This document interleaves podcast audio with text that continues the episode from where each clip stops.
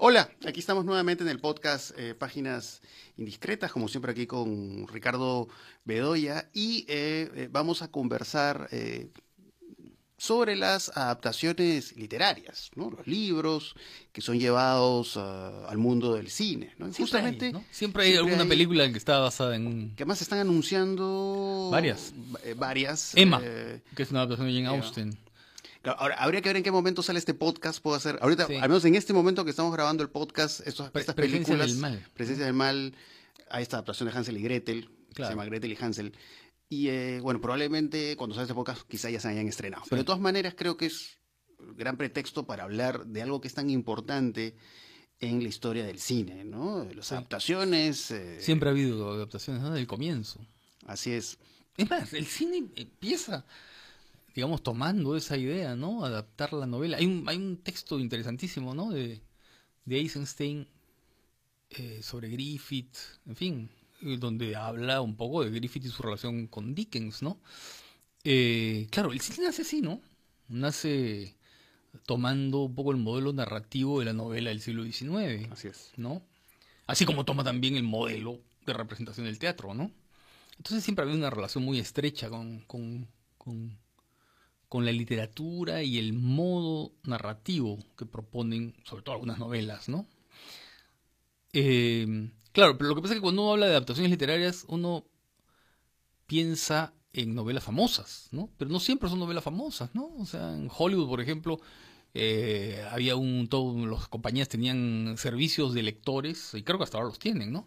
Donde van, mandan originales, mandan originales, los leen y ya de antemano saben si eso puede ser materia para una película, ¿no? Antes de que salgan publicados, o sea, ya están leyendo. Sí, ahora es curioso porque en realidad no es que siempre cuando se han hecho adaptaciones literarias al cine, eh, necesariamente es porque las obras sean particularmente buenas. Quizás el caso de Hitchcock mm. es el caso más interesante, ¿no? Que pues Hitchcock eh, adaptó al cine muchas obras eh, poco prestigio, podemos decir, ¿no? O sea, que tenían popularidad, pero que no, no, tenían pues un reconocimiento como obra literaria.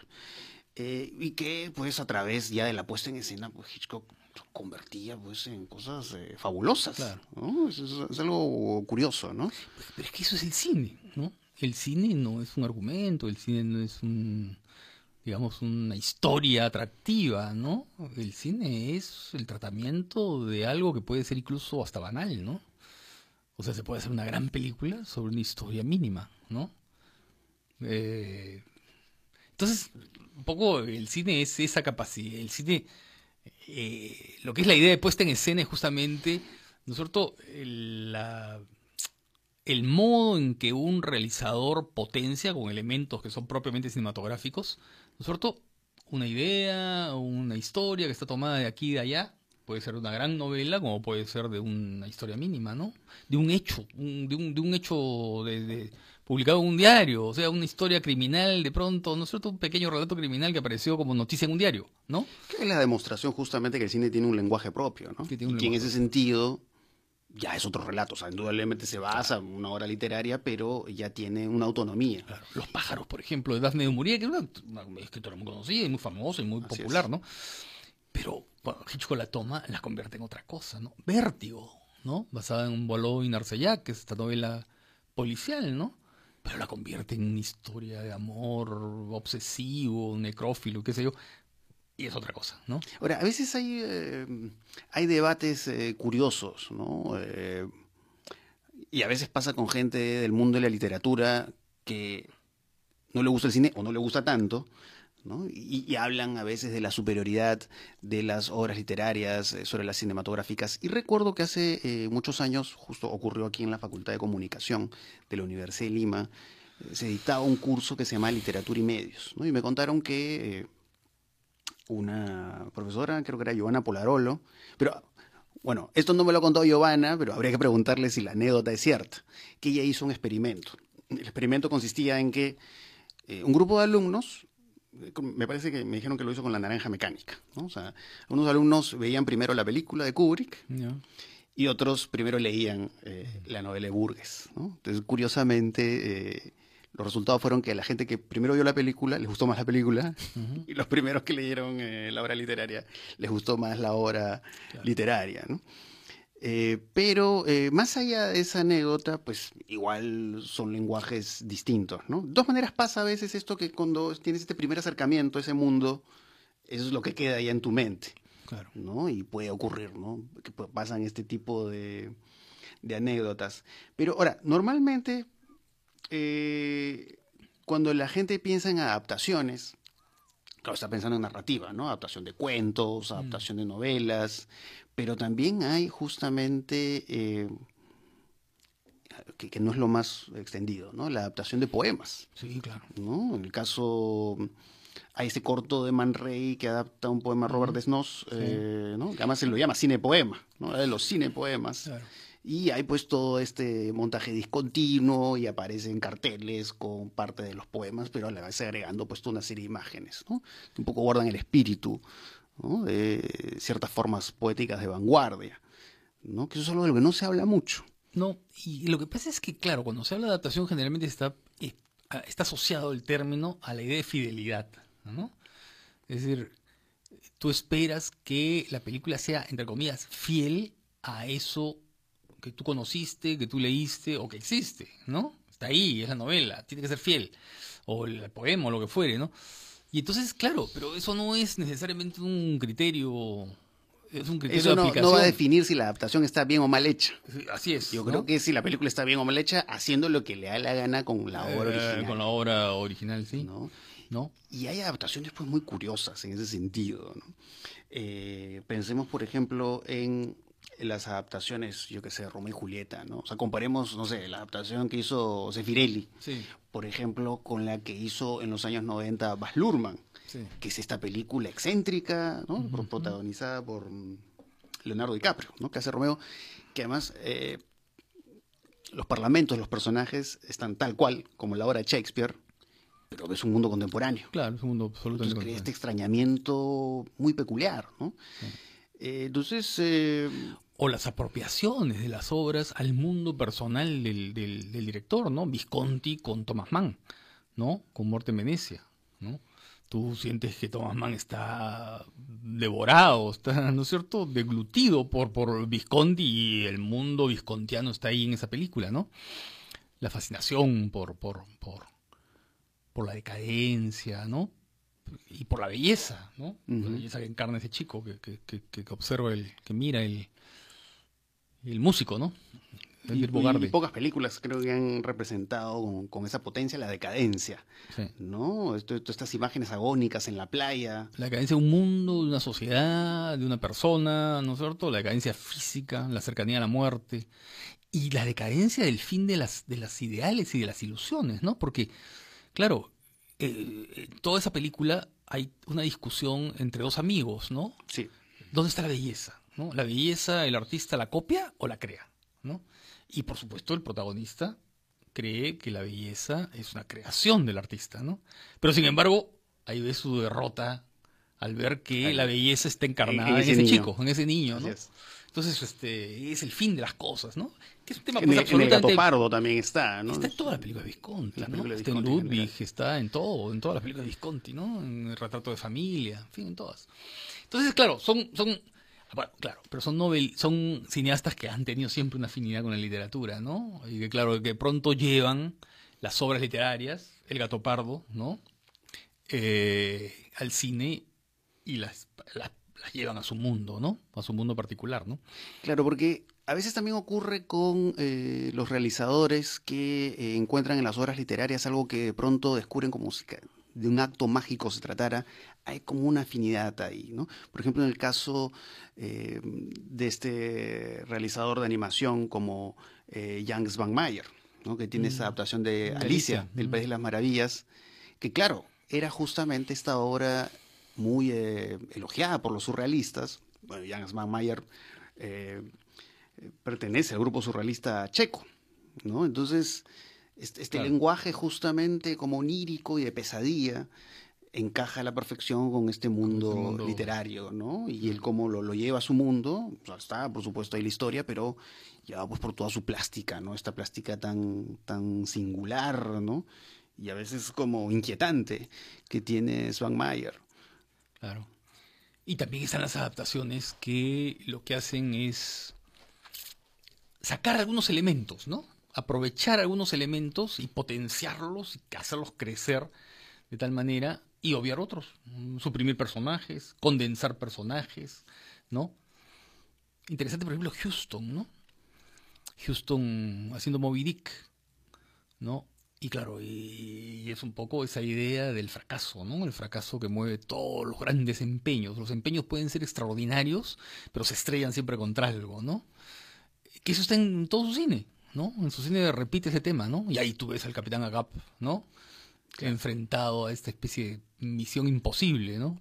Claro. Ahora, hay otras relaciones más eh, complejas, si se puede decir, entre el cine y la literatura y que trascienden el asunto de la adaptación. Y es el hecho de que en el cine encontramos esto que Jordi Bayó le llamaba la semilla inmortal, mm. como eh, hay arquetipos mm. literarios que eh, asimila el cine. Por ejemplo, cuando hablamos esto que lo refieren como el descenso a los infiernos, y lo, dicen a propósito del mito de Orfeo, ¿no? Este tipo que pierde a su amada y viaja al Hades y se enfrenta pues contra estos seres eh, mm. extraños del, mundo de los muertos y trata de rescatarla y justamente este asunto del descenso de los infiernos pues lo vamos a ver de mil maneras no si vemos mm. una película como eh, Terciopelo Azul de David Lynch no este mm. personaje intrigado por esta oreja esta oreja sarcenada que encuentra en el jardín y eso pues lo empuja su propio viaje como al Hades, ¿no? Y que encuentra esta mujer que está siendo maltratada, violentada por este personaje Frank Booth, interpretado por Dennis Hopper, y él trata... Infernal. Así es, infernal, y él trata de rescatarla. Entonces ahí encontramos puesto una serie de cosas. El, motivo del viaje, del regreso a casa, que es el motivo de, Ulises, ¿no? Así es. El motivo médico, ¿no? Y que encuentras en todos los géneros, ¿no? En el western, bueno. Incluso John Ford pues, lo convierte en una imagen absolutamente mítica del cine, ¿no? Con el regreso de Ethan Edwards a su casa, ¿no? A la casa de la familia, ¿no? Pero para volver a partir. Y ahí está justamente el, el, el, el diálogo, ¿no? Porque claro, reconoces como, como, como un elemento que forma parte de la cultura universal, digamos, pero con esa variación westerniana, ¿no? Claro. Y bueno, yo sé, como recordarás, hace algunos años justo eh, publiqué un libro sobre el Quijote, ¿no? Y sus relaciones con el cine. No por el lado de la adaptación, justamente, sino por el lado un poco de esta visión de la ficción que hay en el Quijote y que, bueno, encontramos en el cine, ¿no? Encontramos una serie de conexiones. Pero pasa a veces también, ¿no? Y eso me pasó con, eh, con cuando leí Don Quijote de la Mancha, esto que justamente algunos autores dicen, ¿no? que es una obra como de precinema, como que hay algo del lenguaje del cine, de algún modo, así sea lejanamente, que está ahí en la obra. ¿no? Entonces uno lee Don Quijote de la Mancha y claro, ¿no? cotejándolo con algunas películas contemporáneas, eh, es como una road movie, ¿no? Estos Sancho y Quijote que, van viajando. van viajando, ¿no? No importa el fin del viaje, sino el viaje en sí mismo. Que eso es algo muy propio de toda una línea de cine que encontramos en la actualidad, ¿no? No importa el final de la historia, sino el tránsito. El curso, claro. ¿no? Que está ahí incluso cosas pues el Quijote que me parecen slapstick, ¿no? Humor visual, ¿no? El Quijote que se tropieza, se golpea, le tira un cachiporrazo en la cabeza. Y, además, eso es pre-Chaplin. Además, este, la misma estructura física de los dos personajes, Quijote y Sancho, ¿no? Son pues una pareja dispareja y una pareja del cine mudo, ¿no? Claro. Como tantos cómicos del cine mudo. Veríamos el gordo y el flaco, por ejemplo. claro. ¿no? Eh, entonces, eh, no, y, en el sonoro también, ¿no es cierto? Esas parejas, esos, esos personajes que tienen que viajar juntos siendo totalmente distintos y que tienen que soportarse, digamos, ¿no? Entonces, que es muy típico de, cierta comedia de carretera, ¿no? Así es. Claro, me estoy acordando de esta película, eh, creo que es una película de la cual ya no se habla mucho, ¿no? Porque en su momento tuvo tuvo bastante resonancia, que es esta película Borat, de Sasha Baron ah, Cohen, ¿no? Justamente tiene este personaje flaco, alargado, y como el Quijote llega a los Estados Unidos y no encaja, ¿no? Mm. Porque, claro, estamos hablando del enfrentamiento de culturas tan distintas, ¿no? Claro, de viento. Evidente, exactamente. ¿no? Sacha Baron Cohen obviamente es muy consciente y su compañero es un gordo, ¿no? Que como la gente suele imaginar a, Sancho Panza. Entonces, sí, pues, ¿no? Es, eh, son estas relaciones íntimas, ¿no? Y que no necesariamente pasan por el asunto de la adaptación, porque hay otra línea de adaptaciones, y eso tiene que ver con algunas cosas que hemos conversado en episodios anteriores del, del podcast, sobre también cómo eh, se pueden adaptar viejas obras literarias y actualizarlas bajo discursos actuales, ¿no? como el caso de Mujercitas, justamente. Ah, Mujercitas es muy claro, ¿no? ¿no? Una relectura. Una relectura eh, Mirada desde, desde- el desde- feminismo, ¿no? El Sí, feminismo la idea de las mujeres que, se van, van adquiriendo agencia. así es, ¿no? Es lo que se discute en la actualidad, ¿no? Y eso a partir pues de una obra tan antigua y además Que ya, se ha ya, tantas veces. pero que Mujercitas ya tenía algunos de esos elementos ya en esa época, ¿no? Así En el siglo XIX, ¿no? Entonces, claro, pero los potencia, este, Así es. los ¿no? Entonces potencia y se apodera de ellos, además. Claro. Eh, Pero eh, hay otra cosa que es interesante también de pensar, ¿no? Que buena parte del cine contemporáneo, o una parte grande, importante, los autores del cine contemporáneo han, se han tratado de alejar de la adaptación, lo más posible, ¿no? Es decir, como que afirmar cierta esencia, entre comillas, ¿no?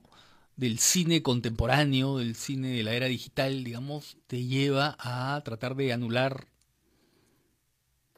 el lado digamos narrativo propiamente dicho de las acciones, digamos, que se van encadenando de un modo lógico y ordenado para, obtener un fin o, o- y está construido con esta mm, dinámica de tres tiempos para atender a otras cosas, para atender, por ejemplo, el tiempo que pasa. La observación del tiempo que pasa, de un personaje que se va transformando por el tiempo que pasa, que va o al personaje o el entorno, ¿no? Entonces hay buena parte un- del cine contemporáneo que trata de alejarse de todo aquello que es literario entre comillas, ¿no? Y que de alguna manera se entronca con, no sé si tú has visto El hombre de la cámara, la famosa película de Ziga Bertov, ¿no? Que empieza diciendo, acá no hay literatura, acá no hay palabras, acá no hay diálogos, acá no hay, ¿no? Ah, Sí, es como una especie claro, de ¿no? declaración de principios, de pureza cinematográfica. ¿no? Que, que, que eh, lo primero que hay que hacer es matar a la literatura, el teatro, ¿no? Porque el cine no tiene nada que ver con eso.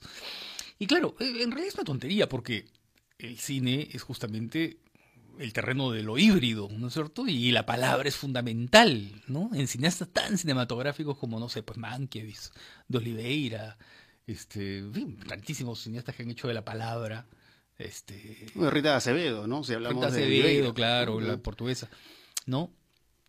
Que han hecho de la palabra este un motor de la acción cinematográfica, justamente, ¿no? Pero sin embargo, otros no. Otros se han alejado de un modo muy claro eso, ¿no? Tratar de evitarla. Saimilian, este, Lisandro Alonso. Pese a que Lisandro Alonso en Jauja retoma motivos que son claramente literarios, ¿no? eh, algunos de los de Jordi Bayó, de la Semilla Inmortal, ¿no? Es decir, de esos motivos clásicos, ¿no? Eh, el hombre en el desierto, el hombre, ¿no? El, cazador eterno, este, ¿no? Que son motivos que, que han sido formulados por la literatura, ¿no? Eh, no solamente la más antigua, sino también la del siglo XIX, Fenimore Cooper, ¿no es cierto? El cazador, este, ¿no? Sí. Ahora, hay otras relaciones eh, curiosas, ¿no? Que también no pasan por la adaptación y pasan por otras complejidades que estamos conversando, ¿no? Creo que alguna vez te pasé un texto que había escrito sobre Vallejo y Cronenberg, Sí, sí, claro. que ya me lo van a publicar en una revista, eh, en la cual eh, de pronto, pues justamente, y quizás un poco en relación a lo que hablamos sobre, sobre una novela como Don Quijote de la Mancha, ¿no? Que a veces, de pronto, ciertas imágenes, ciertas visiones que hay eh, no solo en la narrativa, sino en la poesía, pues como que prefiguran cosas que vamos a ver después, ¿no? Porque a mí siempre me ha llamado la atención en un eh, poemario como Trilce Vallejo, estas imágenes como maquinales y sexuales a la vez, pero que es algo que justamente está en toda la sensibilidad cyberpunk y por supuesto en gran parte del cine de David Cronenberg, ¿no? Entonces, eh, a veces hay pues esta literatura visionaria. Claro, y son sensibilidades de época que pronto comienzan a, retomarse, ¿no? Por ejemplo, toda la fascinación por el maquinismo, por los engranajes, por las máquinas, que tú las ves en películas del siglo, perdón, de- de- de los años 20, del siglo pasado, o sea, hace 100 años, ¿no? Cuando tú ves, por ejemplo, la idea de las ciudades que tienen su propio ritmo y que se mueven como si fueran maquinarias, ¿no? Es decir, empieza la madrugada y ahí empieza a moverse los engranajes de todo, ¿no? Y eso lo vemos en El Hombre de la Cámara, lo vemos en Berlín, Sinfonía de una gran ciudad y qué sé yo. Y fíjate tú ahora, otra vez, ¿no es cierto? Esta idea de concebir determinados funcionamientos sociales o humanos como máquinas, ¿no? Desde desde Ex Máquina, la película esta de la robot, Sí. ¿te acuerdas? ¿no? Hasta otras, ¿no? Otras de las cuales esa idea de, de una deshumanización en el fondo. ¿No? La película de Spy Jones. Esa deshumanización que está, de alguna manera, vinculada con la intermediación de lo maquinal, ¿no? De lo, de lo mecánico. Ahora, es interesante hablar también porque en el caso del cine peruano también se han hecho un montón de adaptaciones, ¿no? Por supuesto, Vargas Llosa ha sido uno de los grandes referentes, eh, por ejemplo, en algunas películas de Lombardi, ¿no? En Pantaleón y las visitadoras, en eh, La ciudad de los perros. Eh, creo que Lombardi es el que más ha adaptado a Vargas Llosa, ¿no? Porque hay una adaptación de Día Domingo que la hizo Luis Llosa, pero es un cortometraje, ¿no? Es un cortometraje. Sí, pues hay adaptaciones. Sobre todo, hubo como una especie de atención, digamos, a la literatura realista de los años 50, ¿no? En el momento en que el cine peruano comienza a construirse en los años 70, después de la ley de cine, ¿no? Entonces ahí hay como esa referencia, claro, ¿qué hacer? ¿Cómo filmar? ¿Cómo representar la ciudad? ¿No? Ya, ya fue representada, digamos, por con Grimes, eh, fue representada por Ribeiro, fue representada por Vargas Llosa, ¿no? Ento- en esos años. Entonces tomarlos, ¿no? Entonces ahí está, por ejemplo, o por Reynoso, por Osvaldo Reynoso, ¿no? Está la adaptación que hizo Pili Flores Guerra del Príncipe, ¿no? Y luego está, claro, Maruja en el Infierno, adaptando con Grimes, ¿no? Está esa cosa ribeiriana que tienen los amigos, ¿no? Eh, entonces, claro, hay, hay esa... Y eso está vinculado, creo, con la forma, eh, no sé, construir un cine en el que el espectador principal es un espectador urbano, ¿no? De Lima y de las ciudades del Perú que tenían cine en ese momento, ¿no? Después los cines se cierran, pero bueno, eh, pero en ese momento todavía estaban ahí los cines. Claro, y está este otro asunto también de eh, personas eh, muy emblemáticas de la literatura peruana que se han dedicado al cine. José Watanabe, Claro. la misma eh, Giovanna Polarolo claro. y Pablo Guevara. Pablo Guevara que Guevara llegó a hacer unos cortos muy interesantes, Interesantísimos, claro. eh, muy y que excéntricos están, también. ¿no? claro, y que tienen que ser recuperados, ¿no? Y que, son, y, que, y- y que, y que- y que además encarnaban muy bien las ideas de Pablo Guevara sobre el cine y sobre la literatura y un poco sobre el arte. Eh, Porque que- dejó guiones, dejó claro. guiones que lamentablemente pues ya no, Sí. no- no se pudieron convertir Sí, sí, en películas. Pero alguna vez conversé sobre eso con Melvin Ledgar, no me acuerdo cuál de los guiones de Pablo Guevara, porque sí llegué a revisarlos, los debo tener ahí en mis archivos. Eh, pero me describía un pasaje de uno de estos guiones, ¿no? Que, que era una cámara que se acercaba a un refrigerador y el refrigerador de pronto explotaba. ajá, como, en, como en Zabriskie Point, ¿ah? que, que explotan todos los refrigeradores, ¿no? La sociedad de consumo estalla. Sí, sí. Y, y Melvin me decía que, que claro, un poco la luz de, de este mundo que tiene Pablo Guevara en sus cortos y en los guiones que finalmente no pudo hacer. eh, claro, él podría haber sido como algo así como el Jodorowsky peruano, ¿no? O sea, este mundo así extravagante y, bizarro, pero- ¿no? yo vi los cortos y más que Jodorowsky, ¿sabes en quién pensaba? En el en Dusan Makabeyev, ¿no? Ese cine, ¿sabes qué cosa? Eh, ese cine estructural, ese cine de construcción y de construcción, o sea, ¿no? ¿No? E- e- Esa era un poco la onda de Pablo Guevara en los años, en los años uh, 80, ¿no? En los años 70 y 80, claro, 80 sobre todo, eh, en la que se, en la que hizo sus películas, ¿no?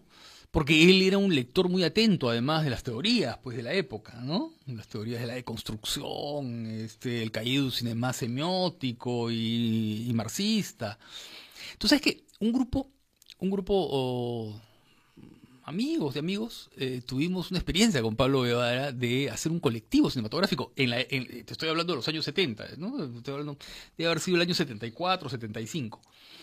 En la época en la que eh, pues están de moda los colectivos, ¿no? O sea, había que erradicar la idea del autor absoluto y burgués, ¿no? Entonces, a formar los colectivos.